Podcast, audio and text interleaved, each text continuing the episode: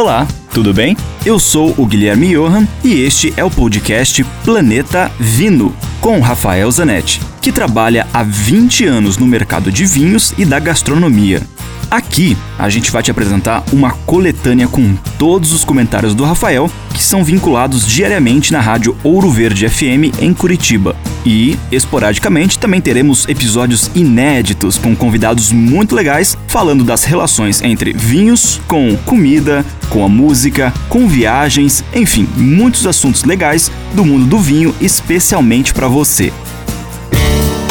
Uma dúvida de um ouvinte. Por que não tem vinho em boteco?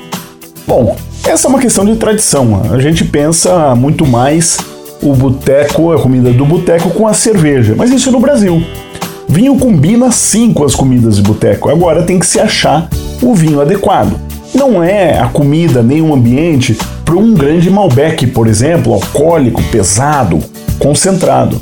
Agora, se você for para um espumante, que pode ser um espumante brasileiro, por exemplo, se você for por uma uva branca, Sauvignon Blanc, fica delicioso porque tem acidez, tem frescor. Se você vai comer umas croquetas ou um bolinho de bacalhau, os vinhos verdes portugueses têm um ótimo preço também, são leves, são aromáticos.